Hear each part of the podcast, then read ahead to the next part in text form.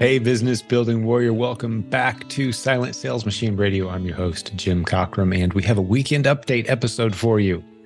As often as we can, we're going to compile some of the best moments from recent episodes, just in case you missed something, or if you want to be re reminded of some of the greatest tips and strategies, some of those compelling, maybe emotional moments from some of the recent podcast episodes some things to really get you fired up and motivated. Maybe you're going to work hard this weekend and knock out some good action on your business. Well, this is a great podcast episode to take with you our weekend updates.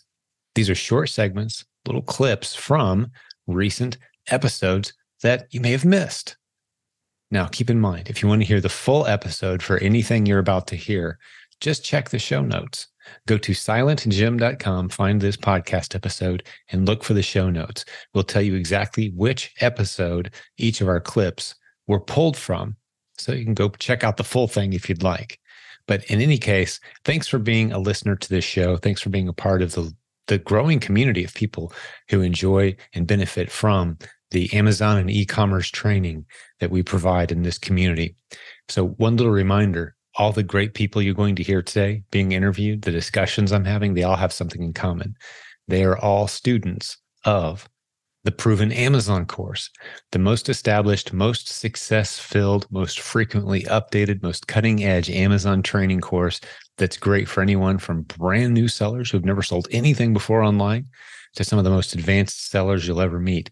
They're all using the proven Amazon course strategies or our coaching program. There's links to both at silentjim.com, as well as a link to our free Facebook group where we've got, as I record this, over 71,000 members who are interacting from around the world using the strategies that we teach on this podcast and in our content. So let's jump into the weekend update. Thanks for listening. We'll have brand new episodes for you very soon. So keep listening, keep checking back. Enjoy the weekend update.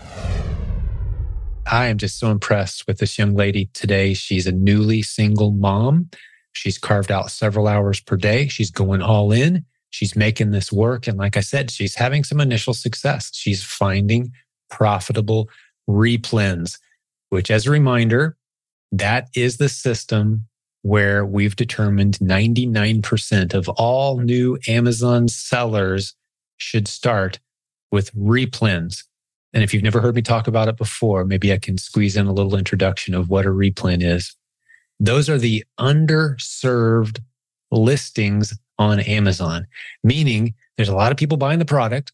Maybe there's a few sellers selling it, but it's very profitable for the sellers who are selling it. And you can squeeze in alongside those other sellers, sell it for a profit yourself and help serve that listing, help Amazon serve their buying customers by hopping on listings that are underserved. We call those replens, easily sourced products from retail stores near you or maybe online sources. You buy them full retail price the vast majority of the time. And because of the convenience that Amazon sellers expect from the Amazon platform, they're willing to pay more than retail in many, many cases. Millions of listings are this way. We teach you to find them, sell against those listings, and build a beautiful business, in many cases, completely hands free. But again, today, our guest, Amanda Wicks, is very new. She's only a few weeks in. She's seeing some momentum, and we're going to talk through all of this together, hopefully, encourage you, enlighten you, and send you on your way with some new skills today. So if you happen to be or know a single mom, we really do our everything we can to take care of single moms. We see you as cultural heroes it's not an easy journey that you're on. There's many challenges life can throw at you, of course, but man, I call them the superheroes of our community. Those single moms who are figuring out how to provide for their kids. We talk a little bit about that today too. And we're in your corner. We're here to help you. Let us know how we can help you out. Yeah, 60% ROI. Yeah. Uh, what tool are you using to help you calculate? So I have Keepa, I have RevSeller, I Very have good. Inventory Labs, I also have BQ. I got that. for the repricing? Yes, for the repricing. Yeah. Yeah. Be cool. They pronounce it. I pronounced be- it be cool yeah. forever. Yeah. all these new tools and all this new terminology, you're doing a great job for someone who's only been in it for a short period of time. Thank and, you. You know, a repricer, maybe a tad premature on that. Yeah. Because unless you're spending a lot of time repricing every day, it's not quite necessary. But that could come within the next, you know, at the pace you're going, the next few weeks or so. It's, but it's helped a lot with my books. Like it's made them kind of fly off the the shelves. Ah, great yeah. point. Way to teach the teacher. I appreciate that. Okay, so talk me through that a little bit. Have you you got some books that have been sitting there a while and and bumping them around at the repricer helped them move, huh? Well, yeah, I like I said, I've only been doing it for five weeks, so mm-hmm. there, you know, they haven't had that much time to sit. But I did notice once I got the be be cool, and it, my sales started going a lot faster, and I started selling the books a lot faster. Um, nice. Um, just because, like, I don't know, I'm I am really so new. I don't know what the good prices and what a good price is in and i'm still learning a lot. I just kind of wanted to send that over there. Yeah that that's tremendous. That yeah. well done. Okay let me talk the listeners through the tools here and i may teach you something you don't know already amanda as i talk over the the tools that you've got. But you mentioned keepa. Mm-hmm. i'll start there and for those who don't know what that is go listen to podcast episode 369 have you heard that episode yet amanda about keepa? Yes. okay. Yep. Very convincing, isn't it? I make a pretty solid argument. And a lot of people, that's the only tool they need. That's it. And, it, and they've built seven figure businesses with just that tool using the proven Amazon course training. Mm-hmm. Now, the tools that make your life a little easier, and I even like the order that you mentioned them in because it's kind of the order that I would suggest. Rev Seller is next. We've got a great exclusive relationship with those guys. ProvenAmazonCourse.com slash Rev Seller, R E V. Rev Seller. That is a tool that puts right on the screen, as you know, Amanda, kind of t- talking to the listener for a moment, but it puts right on the screen your ROI. So if you're looking at a product on Amazon.com, like you're shopping and it says, Hey, this product sells every day for 50 bucks. Like, okay, well, I can source it for 20. How profitable is it really after all fees and everything? It, it tells you right on the screen. Rev Seller breaks the numbers down for you. Very helpful tool. Inventory Lab, of course, helping you prep your shipments and track your numbers, give you your true net profit margin. A lot of helpful things going on with that tool. Very, very friendly for replen sellers.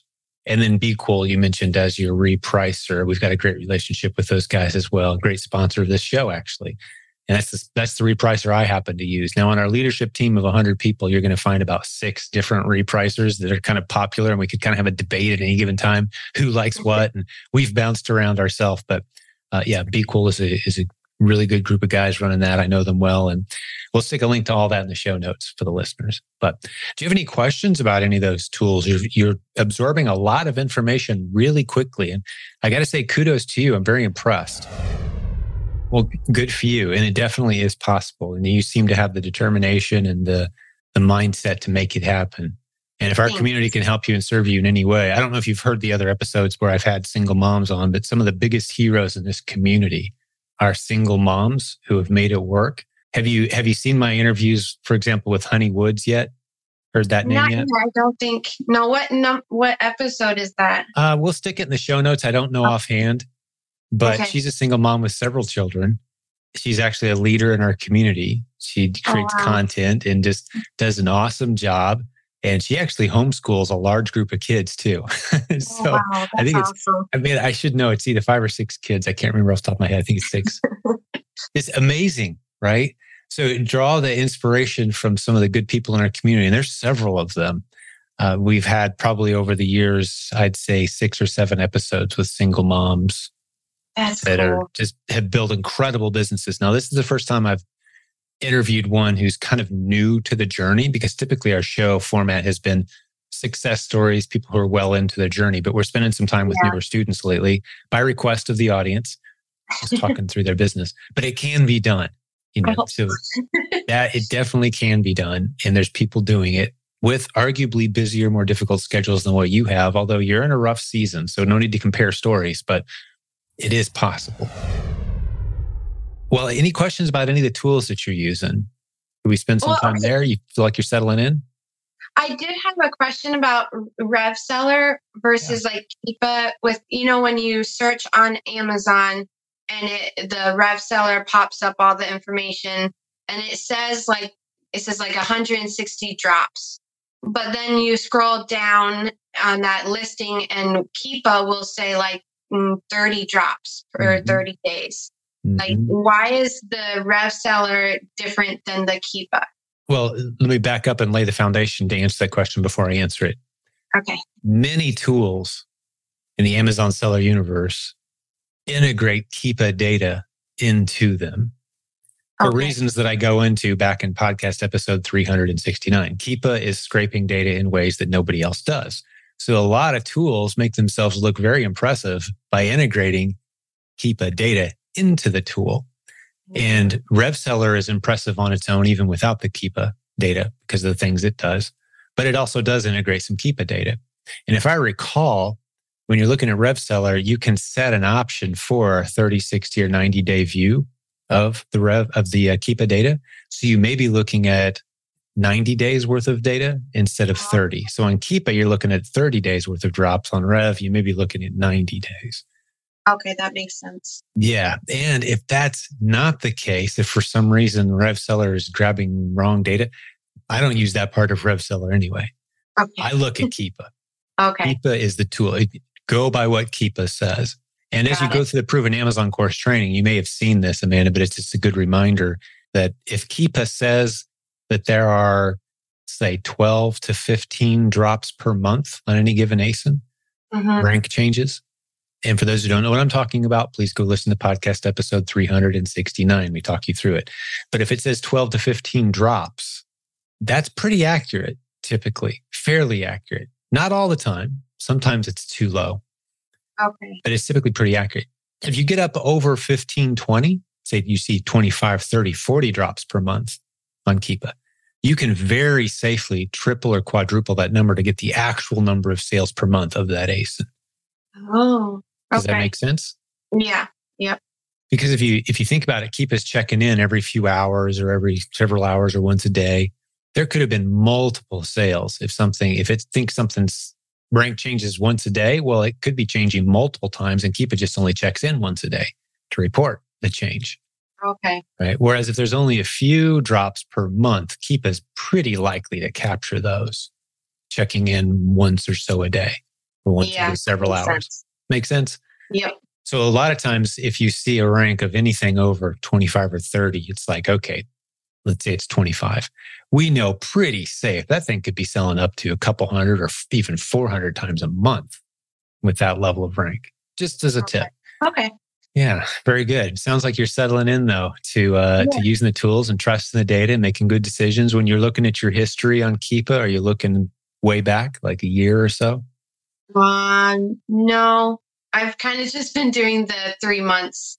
Yeah, I, I, would encourage you look back a little further than that. You can see some okay. interesting trends. The three month window tells yeah. you a lot. That one year window could tell you even more. It can tell okay. you is this thing a seasonal, for example? Or is it like oh. really spike right before Christmas and then die, and spike before Christmas and die? That's a seasonal. Okay uh, as far as the number of drops, you know, and actually when it when it spikes, that means it's it's you're actually seeing the line kind of goes down because the rank is dropping. It's moving closer to being in that number one position. So you see the line kind of move down, and then you can tell a lot by looking at the number of sellers too. If uh, the number of sellers goes from ten and then down to one, and then up to twelve, and then down to one, and then up to three or four, and then it's one again for a while, that tells you, for example, that the brand owner doesn't like other sellers selling that product and they're aggressively trying to kick them off. And it's probably not worth your time to mess with it because they'll try to kick you off too. Because okay. it's bouncing down to just one seller. And these, these are all little lessons you're going to pick up in the training. You don't have to know all of these things to find great ASINs. You've already found some just with the knowledge you have, but uh, they really are everywhere. Yeah. As you've experienced, just looking at, I love it. You just started with Target and Walmart. Yeah. Yep. Very good you're kind of at the stage now where I think you're going to start finding yourself being able to get ungated in brands and you can get off the beaten path a little bit is one of the things I'd like to encourage you to do. Okay. For what I mean by that is if you have stores in your area, local stores that are maybe more regional, they're not all over the United States. Because Target and Walmart, yes, there are beautiful replens to be found there. But if it's fairly easy for other people to find it, the odds of someone coming in and or, or, a wave of sellers coming in or that product ending up on some kind of buy list from somewhere. We got this fly that's pestering me. Uh, your odds go up of a buy list encounter where suddenly there's 30 sellers on this great replen you found. And that can be frustrating. Okay. And you, you're still, as long as you're finding new replens, this model works beautifully, but you just have to kind of be ready to be unemotionally attached to every replen because they'll come and they'll go. Sometimes they'll last a few weeks, sometimes they'll last several months. You'll have replens. We have some that have been around for a few years is very profitable. Typically, those ones that stick around for several months or even years are the ones that are kind of off the beaten path, meaning it's a specialty store of some kind. You've gone into, say, an ethnic store and you've taken some pictures of the store shelves with the owner's permission. Tell them why you're there, hey, I want to buy some stuff from you to sell on Amazon. I'm doing some product research. Can I take a few pictures? And we've only heard one encounter in this community where the owner said, No, I don't want you in here taking pictures. like, okay. And you just learn to take no and you move on. That's okay. Uh, yep. But the vast majority of the time, they're perfectly fine. Just say, I'm looking for inventory. I want to buy it from you, and maybe a case at a time, even. And, and, you know, so 12 units at a time or 15 units at a time. And can I take some pictures, do some research, maybe even take some pictures of your catalog and place some orders with you that way, which we've done. Now you go home and you're a little, you're a little off the beaten path of what others are seeing every day, going through a Walmart or a Target or, you know, some of the other national chains. But the thing I can tell you is regionally, even within the same city, you're going to see different products on the shelves at different Walmarts at different prices, even. So there's a lot of room there for great products. And we've got a large list of Walmart replens that we source consistently. And Kroger, same way. Target, same way. There's some universally great replens that even have numerous sellers, but it's still a great replen.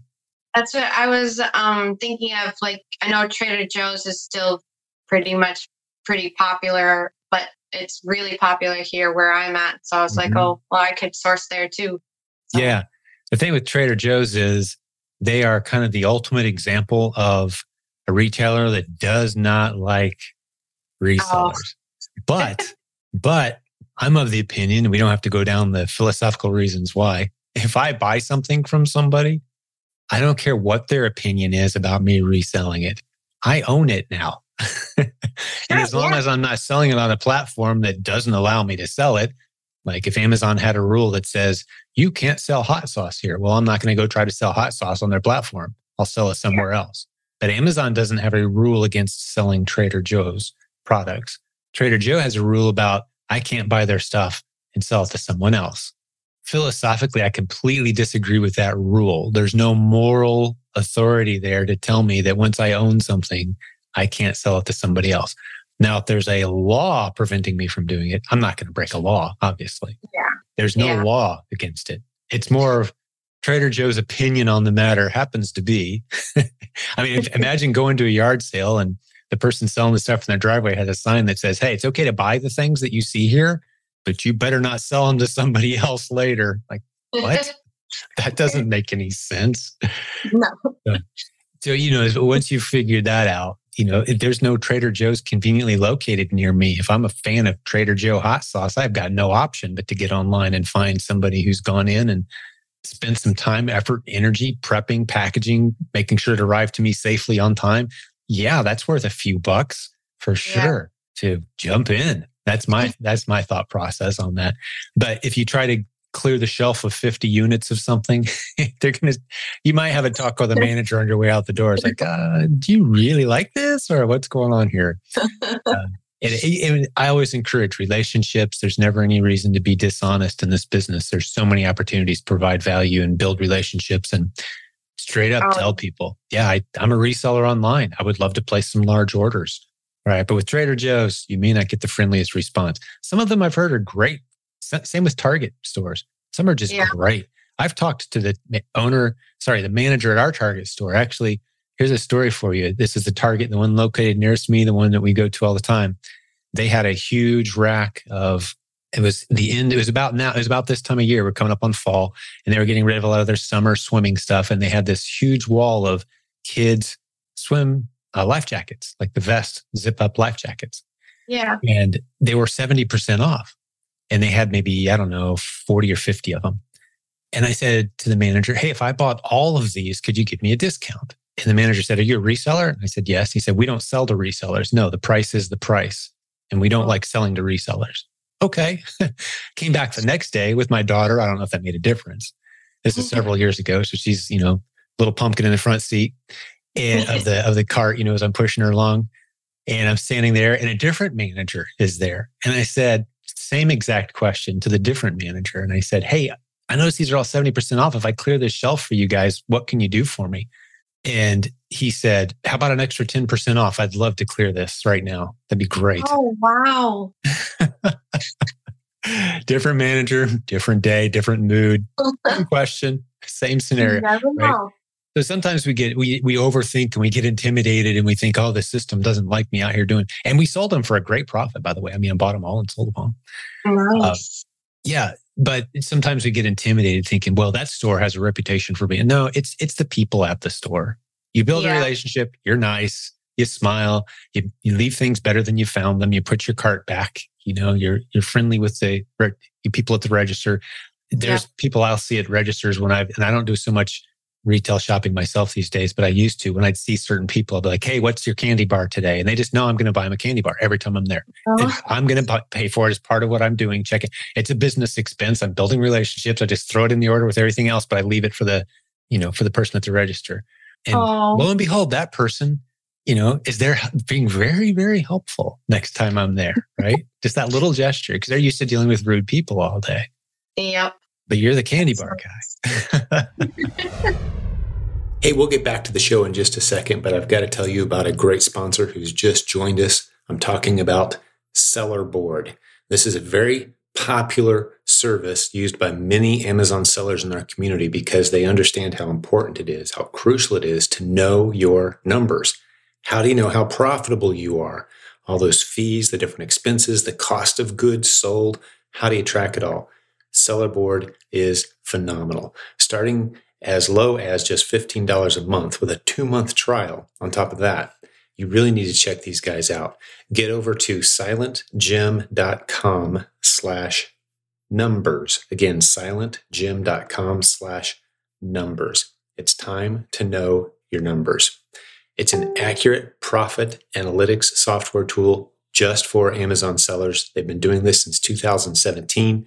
It is a really cool tool doing some things that I'm unaware of anyone else doing. So the pricing starts at $15. Like I said, get your two month trial at silentjim.com slash numbers. I think one of the episodes that you might really enjoy listening to, Amanda, if you haven't heard it yet, it's back in the early 20s of this podcast. It was um, you know, we're in episode 500 something plus at this point. You go back to episode, I think it was like 24, 25, 26, somewhere in there. It's okay. the ethics of buying low and selling high. And the reason that's an important lesson for us all to take to heart, I want to talk about the scenario you just gave me, but it's a very, it's a vital lesson because if we don't see the virtuous nature of the activity we're engaged in, we tend to self sabotage and undermine what it is that we're doing we're all familiar with self sabotage. You know what I mean by that, right? Putting your keys somewhere where you won't find them the next day. and you're like, why did I do that? Like, what, what am I thinking? I'm just setting myself up for failure. Why did I put the keys in the refrigerator? what happened? Right. So there's little things we do to kind of self sabotage because we don't see how virtuous our activity is. So here's, uh, that's why I recorded that podcast episode. And let's go revisit the scenario where you're buying all these books yeah. You are doing that business a huge favor just buying product at the price that they've already put on it. You owe them nothing else. You're doing them a huge favor. You're clearing inventory, the velocity of their inventory, clearing shelf space so other things can go there. They've put a price that they like. You know, that's the beauty of the free market. Yeah. So one of the things I like to say all the time is it's impossible to run a profitable business without dramatically and positively impacting the lives of countless others. It's impossible. So just a transaction at the agreed upon price with no other arrangements being made is a win, not just for you and the person selling you the item, but for countless other people on either side of that transaction. Mm-hmm. And understanding that is vital because now you're not just supporting your family, which is a beautiful thing. That's a very virtuous thing. It goes way beyond that. The people who, let's just take this bookshop where you're buying the books, right? They have to pay rent. Somebody owns that building. Someone took a risk and bought that building and now they're paying rent and taxes and they're trying to keep it going. That's how they support their family. They lease property. You've got the people who work at the electric plant whose families rely on people paying their electric bills. You know, you've got all the people that service and deliver to that business, all the employees that work there. You're part of supporting all of that. And then you got the people buying the book and the experience they're going to have, reading it to their kid, adding to their collection. That's how we create value. Entrepreneurs create value. That's what yeah. we do on both sides of the transaction. So you sit down and really think impacting countless lives positively by just running a profitable business. And you've got to internalize that because if you don't, again, the downside is if you don't and you think, oh, I'm just a terrible person turning $5 bills into $10 bills. I'm not doing anything for anybody. You're going to self sabotage, burn out, and it's not going to work out long term. Yeah. Does that make sense? Yeah, that actually does make sense. And I've been struggling with that a little bit lately. So that's really helpful. Good go back and listen to that episode. I'd be very curious to hear what you think of it. And and uh, I think I make a pretty compelling case. And yeah. it's not just me. You know, our, the whole concept of free markets, which revolutionized the economies of you lifted the world out of poverty, basically. Yeah. Free markets. It's that concept. It's people freely exchanging based on an honest system of, you know, hey, I give you this, you give me that, we both won. It's a biblical concept two winners. Every transaction has two winners in a free market. And then multiple winners on either side of those two winners. Yep. Beautiful thing when you start to understand that. So then you can be very excited and go in and you're not saying, Hey, how can I give you part of the profits? You're saying, Hey, can I get it a discount? I'm clearing a bunch of shelf. I'm helping you out. And he's like, Well, I can't do a discount today, but I'll tell you, if you get 500 bucks next time, I'll, I'll knock 10% off for you. Okay. We'll see you next time. You building a relationship. That's what a transaction is. It's the start of a beautiful, mutually beneficial relationship. Well done. I wrote notes. hey, let's uh, go through them. Great. okay. So th- some of these questions may seem immature because I just don't know that much yet. But um, I was wondering, I ran into a couple of problems where, especially with like the school, when school started, there was a lot of school supply sales that I would buy. But then I realized that Amazon's listing, like the picture, the title was the same, but the picture was different. Mm. And I was curious. I'm like, I don't, not like I didn't want to risk sending it in and then um, getting in trouble for the picture not being exactly what somebody ordered or you know the the item not being exactly what the picture looked like. Yep. But I was wondering, is that a normal thing? Is mm-hmm. like okay, that, that I'll is... talk you through it. I'll talk you okay. through it. there there is a little thin gray area here, but most new sellers have the gray area in their mind way bigger than it needs to be on this exact topic. So the scenario okay. you're giving me is the picture looks a little different. The title's the same. I'm going to assume maybe even the barcode is the same if there's a barcode. Yeah. There's a yeah. lot of things common here, but man, it just looks a little different. Here's where you kind of have to use your best judgment and think to yourself, if I'm the buying customer, am I going to complain? Okay. And the more cautious you want to be, you think, okay, if I'm 50 buying customers, how likely is it that one or two of those people might complain? Having seen this picture and then received this product, is it going to generate a complaint? And a good tip is look down in the feedback that that listing has received. If you have a whole bunch of people saying, Hey, this thing's supposed to be red according to the picture and it showed up green. This is not the same product. If you've got unhappy customers, that's what gets Amazon paying attention to that listing and saying, nope, can't do it anymore. Your worst case scenario is 99% of the time, this is true. Your worst case scenario is Amazon says, Hey, this product doesn't match the listing anymore. We're shutting down this ASIN. We're sending you back your product. That's the worst case. So, okay. as a replen seller, if you've only got a few at a time that you're in there, that's the model, right? A few at a time. Yeah. No big deal. Flip them on eBay, flip them on Facebook Marketplace, right?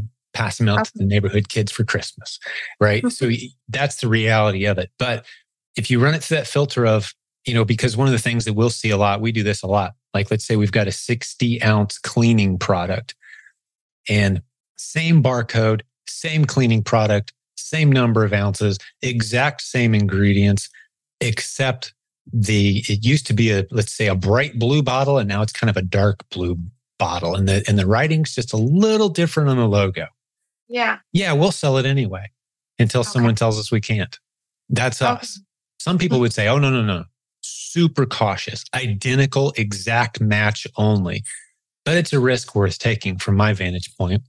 Uh, especially okay. it makes us a little more exclusive of a seller on that ASIN sometimes because people go, oh, well, the bottle's changed. We're not going to sell it anymore. Well, we dig yeah. a little deeper, go, okay, same barcode, same ingredients, same product. What reasonable customer would actually ever complain about the logo tilting a little to the right and the font's changed? Like, I don't think a customer is going to complain about that. No. And no. here we are a few years into selling some products just like that, and, and people typically don't complain. But if it generates a few customer complaints, then it's time to pull the trigger and, and okay. know, bail on that one. Does that help? Yes, that helps a lot. So there is a gray area there, but it's a thin gray area. It's not this wide, scary gray area that a lot of new sellers tend to imagine it is. I also had my first uh, policy violation, but it yeah. was for it was for pricing. It said that they sent me a message saying that my pricing was too high, and they removed my my product from the listing um, unless I lowered my pricing. But like there was like FBA on there that were higher than even my pricing, so I was really like confused about that. Is that normal? yes. Amazon as a company is unfortunately very confused about price policy. It, it, the confusion is built into the algorithm. Let's say it that way. If you wanted to see some craziness back at the beginning of COVID, for example, you could find tens of thousands of listings where what I'm about to say was true. Here's Amazon at high price X, let's say 20 bucks. Here's the next highest seller selling the exact same product for say $15, getting price alert warnings saying that they're selling it for too much. right? And then here's other sellers selling it at a loss and they're fine. But oh, Amazon is selling it every day for 20 bucks. And it was, it's because they're very, you think about Amazon from Amazon's perspective for just a moment, and there's going, you know, there's going to be mistakes in the system. And I'll tell yeah. you what to do about it in a moment. But a lot of times they will hold us to impossible standards as third party sellers. And the only thing you can do is bump down into whatever it is they're asking you to do and start to bump uh-huh. yourself up. But Amazon is very cautious about being perceived as a platform where that you can go get a deal. They're even running TV commercials that I've seen. Like, hey, Amazon's where you go to get a great deal, get a steal, you know, get a get the best price. So if there's hard to find, they don't like the law of supply and demand kicking in when a product's a little harder to find and there's only a few sellers selling it and the price starts to creep up. Amazon can sometimes get in there and get a little grumpy. It's not a frequent enough problem that it causes major issues because you just drop your price down and then slowly lower it over time. And if you can't sell it at a profitable margin, it's no longer a good replen. One of the examples I like to give Amanda is let's say there's a three pack of green beans and you can get them for a dollar each. So $3 at Walmart. Well, for Amazon to sell those same three pack of green beans on their website for $3, it costs a lot more money for them to, to ship it, store it, ship it to a customer, right? Deliver to your porch. Like it takes a lot of money. So Amazon may use that as a loss leader for a while and deliver those three cans of green beans for $3, just like Walmart. And when I say loss leader, I mean, they get people in the front door, right? Do you know what I mean by a loss leader? No. Have you heard no. that phrase? So every no. grocery store does this. This is good for you to understand as a seller. Every grocery store you'll ever go into has loss leaders, and those are products that they sell intentionally at a loss just to get people in the door. Okay. That makes sense? A loss yeah. leader. It leads yeah. people through the store to the back. You know, the milk is typically sold break even. So you yeah. go all the way through the store to the back to get that stuff that's being sold at break even, very competitively priced. But then you got to make your way all the way back through the store and you're grabbing the Twinkies and the ho hos and the chips and the mm-hmm. right. I mean, where they're making their money now. Yeah. So that's Amazon does the same thing. There's a lot of products that are very competitively priced that Amazon has gone out and bought 10,000 units of it.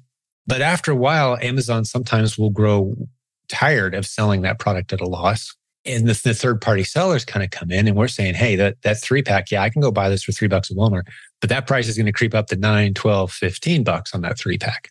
And out of convenience, many buyers continue to buy it. They're not price shopping. They're not comparing. They're not clipping coupons. They're saying, I got to make a green bean casserole in two hours. There's the beans, 12 bucks. I don't care. I don't have time to go to Walmart. Send them to my front porch right now, Amazon. And that's a third party seller who stepped in. That's the role we play is once Amazon's done treating it like it's a loss leader, the third party sellers can step in at a profit and continue to meet the demand on that ASIN. If customers don't want to pay that amount of money, well, the ASIN dies. Or if Amazon says, whoa, whoa, whoa, whoa, you can't charge more than $3 for these three cans of green beans, the ASIN dies then too, because nobody can afford drive to Walmart as a reseller, buy three cans of green beans, bring it home, pack it up, send it to the warehouse, pay all the Amazon fees, and make a profit for three bucks. So that ASIN dies unless Amazon's willing to sell it. Okay. So the customers and the demand, that's economics 101. Supply and demand sets the price. So as long as Amazon stays out of the way, supply and demand sets the price. Sometimes Amazon inserts itself. And on that particular listing that you're talking about, they inserted themselves and said, Hey, here's the price cap on this, nothing higher than this. Oh, Sometimes okay. they mean it, quite often they don't. Meaning, if you drop under that line and then slowly creep back over that line, they're going to be just fine with it. It's all algorithm based. And if Amazon really comes down hard on one and says, Hey, no, you can't sell this at a profit, you stop selling it. It's that simple. Okay. Yeah. Cool. Does that help? Yes, a lot. I give long explanations. That's because I'm trying to talk t- through every possible eventuality. So when you go back and listen to this or someone else is listening to it, hopefully I'm covering a lot of bases because I could have just said, Hey, drop your price, raise it again. You'll be fine. But I, I wanted to go into more why that happens and how it's kind of built into the system. Uh, it's it almost gives, an unavoidable thing. It, but it, the way that you explain it gives a lot of comfortability to the situation because then I can understand what's actually happening, not just what I need to do to fix it. I follow the Facebook group and just to like, I like hearing what other people are like going through and um, stuff like that. And sure. I've heard a lot about IP complaints and stuff like that. Yeah. I don't understand what is IP complaint and it seems to be like a normal thing in the reseller's life. yeah, it is. It's one of those problems. It's an inconvenience at worst. Okay. okay. So again, I'm going to talk you through kind of the whole bell curve of experiences here, the whole gamut. Over here on the far extreme edge of the story, very few people ever experience this, but it's worth mentioning is people who over the course of, I'll say it this way, over the course of having taught thousands of people how to run businesses on Amazon over the past 12 years, I'm aware of fewer than five people who have been permanently suspended oh, based on going through our training and our coaching and us helping them. Now, there's temporary suspensions. Those happen sometimes and people get their account back and it's all good. That's over 95% of the time. If someone gets suspended, it's a few days, maybe a few weeks at the worst, they're back up in action, fix whatever the problem was. Of those five people who were permanently suspended, a couple of them ignored multiple IP complaints and did nothing about them. What's an IP complaint? Intellectual property. Okay. Let's say that I start selling a widget on Amazon and I'm the product brand owner. It's got my name on it and I don't want anyone else selling it. So I brand registered it and I've gone through all the steps of protecting it. And along comes somebody who found 15 of them on sale at a yard sale, new in the box, and they want to sell them on that same listing. I could either be okay with it or I could make their life miserable because I'm the brand owner and I don't want you selling my product. I want to protect the customer experience. How do I know that they're not going to receive that product with a dented corner, right? Like, I, I don't want you reselling it. Good news is somewhere around 80% of all brands could care less on 90% of the products on Amazon. But you will have brands who are very grumpy and don't want you there. The best way to avoid this issue is to watch the Keepa data. And like I talked to you about earlier, if you're noticing several sellers are selling a product, 10, 15 sellers, and then suddenly it drops down to one seller. It creeps back up to three or four sellers and then back down to one seller. And you look at that one seller's name, which you can see right on Amazon, and it's yeah. you know let's say it's a uh, littlewhitewidgets.com and this is a little white widget like yeah i don't think i'm going to go up against littlewhitewidgets.com and try to sell their little white widget they don't like sellers So you resellers, so you avoid that ASIN. You don't sell it, no matter how profitable it is. Maybe you flip them on eBay or something. Okay. So avoiding IP complaints is a great rule of thumb. And we spend significant amount of time in the proven Amazon course teaching you how to completely avoid them. Good news is there's big sellers. I'm talking, you know, multiple seven figure sellers doing this business model who deal with a good number of IP complaints every single week where a brand comes along and says, Hey, you've been selling this product profitably for a while, but I think we're done with that now. We don't like the way that you're representing our brand. They complain to Amazon. A lot of times when they complain to Amazon, Amazon says right back, sorry, there's nothing we can do. That's a com- completely legal reseller. You haven't even brand registered your brand with us. We can't help you. Third party sellers keep doing what they're doing. Quite often, though, it is a registered brand. You are asked to get off. There's a complaint. It'll stay on your account for 60 days or, you know, 180 days, I think, this little complaint. And then it just kind of vanishes and goes away. Sometimes they'll ask you for what's called a plan of action. Like, hey, what are you going to do to prevent ever in the future selling littlewhitewidgets.com and you'll write them a little letter and it says, well, I bought a few. I learned my lesson. I will never sell on this ASIN again. Here's my receipt proving that it was a legitimate purchase, but I'm done with that ASIN. I've removed it. And they'll go, okay, that's fine. And that IP complaint will go away over time. 99% of the time, it is an inconvenience. That's the short answer. Okay. But you don't want to ignore it. It's kind of like going to the dentist is part of having teeth. yeah, not fun to talk about. Nobody wants to, nobody looks forward to it. It's kind of part of having a decent smile, though, is brushing your teeth and going to a dentist every once in a while. Like, okay. And if you do absolutely nothing and ignore it your whole life and never brush, well, yeah, you're going to have some problems. it's kind of like that. I've never made that analogy before, but I think it kind of works. you know, with a little daily maintenance, a little paying attention to your account health, occasional trip to the dentist, that's like the equivalent of writing a plan of action when they ask for it. Scott yeah. Margolius has a book. He's a great member in our community. The title is Plan of Action, Plans of Action, something like that. Scott Margolius. I'll stick it in the show notes too. But if you ever run into this situation where Amazon's saying, Hey, we need you to write up a plan of action so that this doesn't happen again, you're like, What? What are you asking me for right now? That book steps you through, has templates and and uh, okay. how to handle that scenario. And we've got an, another great guy in our community. He spoke at our event here recently, Jeff Schick, S C H I C K. Jeff Schick. He's a lawyer who's got great contacts at Amazon and he knows how to help sellers with tough situations if you do start to get into like, you know, any of the scarier scenarios. But he works with resellers all the time, has a, a great reputation, and he'll tell you the same numbers I just told you. Don't be intimidated by this stuff. Yeah, sometimes you have to send in some paperwork. It's part of it, unfortunately. So there you go. The first time you see an IP complaint, everybody panics and freaks out because they word it in such a scary way. It's kind of yeah. like getting a letter from the IRS. Uh. it's like, hey, you owe us a certain amount of money. And if you don't send it to us, we're going to take everything you've ever owned in your whole life and your kids and everything you ever think about owning in the future. like, well, what's really behind this? Oh, we just need $18. like, okay, here's the $18, please. like, leave me alone now. Yep, yep, we're good. It's like, you know, just scary worded letter, but all bark, no bite is really okay. the, that's the story behind IP complaints 99% of the time. That's good to know. Yeah, hopefully that's helpful to you. And this is again with you know, thousands of students going through our courses content and, and posting very openly in our groups you know, yeah. about the things they're seeing and going through. So there for a while, it was more serious. They had us a little more nervous than they have us now. It's actually gotten a lot friendlier now than it was, say, four or five years ago. Oh, nice. Okay. I don't think I would have been able to do it without you guys' course. It it lays it out really well and simple for me. oh, good. That's great to hear. Well, I'm glad you're stepping through it. Yeah, and it's going to open up all kinds of doors for you. It really will. This initial success will lead to other opportunities on Amazon and off just building a business is a leadership journey that you've started and i think you're feeling a little bit of that. It's it's stretching you in ways that maybe you haven't stretched yourself in a while and that part of you that's getting stronger is going to be capable of some really fun interesting cool things as you continue this journey that that could dwarf the success that you have on amazon.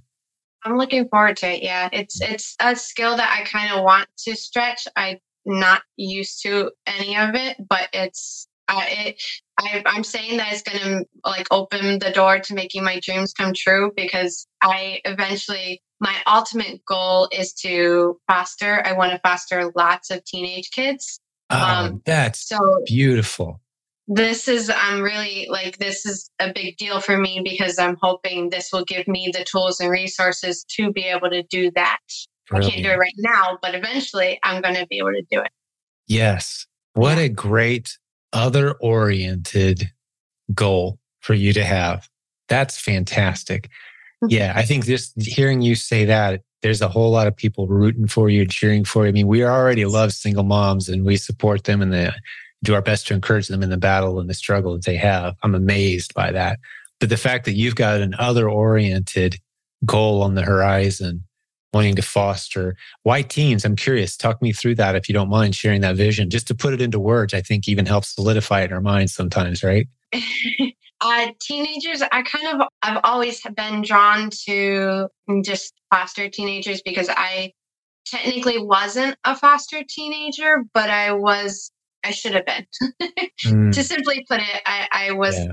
out there and I really needed a lot of help when I was a teenager.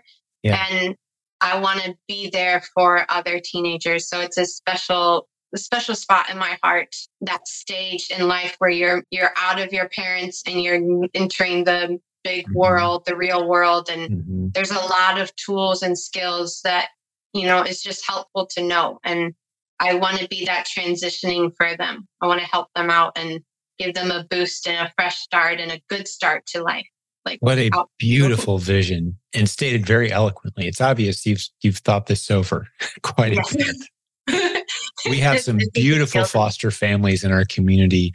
Uh, I'm thinking of one of the coaches in UK, Neil Stevens and, and his wife. Uh, they actually made it over to our, our live event in Louisville here a few weeks ago, but they've fostered multiple kids. I don't remember how many. It's a ridiculous number. Just the most giving, humble, kind-hearted people that are just poured into.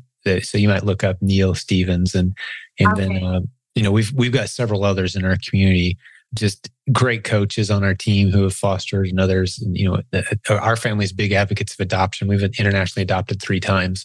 So oh, we understand that journey of kind of opening up the love of your family to, to others and is how big of a blessing that ultimately is for you as well. Yes. Yeah. Very familiar with that. Yep. Uh, what a great vision. God bless you on that, Amanda. That's Thank awesome. Thank you. Well, let's make it happen. What do you say? Yes. Let's do it. yes. Yeah. You're more than capable. You're in the right community. There's a saying I heard a few years ago. You'll hear it bounced around from time to time in our community now is you can find your purpose once you've found your people. Yeah. I love that. And I hope that we can be part of your people that you need. Now you got to have local friends and people supporting you too, but this virtual community, yeah, you're going to feel the love. And I would just encourage folks, you know, send Amanda a little note, a little comment that even if you're watching this on YouTube or if you send us a note, we'll make sure and forward it to her of encouraging her on her journey. Uh, you're gonna you're gonna get a lot of love from this community for what it is you're trying to do. We're here for you. Thank you. It means a lot. yes, absolutely. Well, I appreciate your heart. Hey, thanks for listening today. Before I let you go, one last announcement. I want to remind you about our great sponsor, Sellerboard. Get to silentjim.com slash numbers, and you'll see the special offer they have for you, starting at just $15 per month you can get the most accurate tracking, the best analytics tool for your Amazon seller account.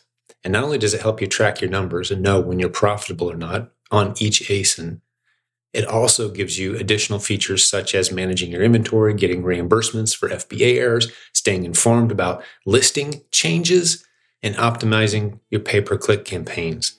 A bunch of robust features for just a few dollars. It's a great tool Many successful sellers in our community are using them, especially loving the way that they help you know if you're profitable or not, keeping track of all those different fees. Hey, go check out Sellerboard, silentjim.com slash numbers. We'll talk to you next time. Thank you for listening to Silent Sales Machine Radio. Visit silentjim.com for a link to our free newsletter, our free Facebook group, and all of our resources mentioned on today's show.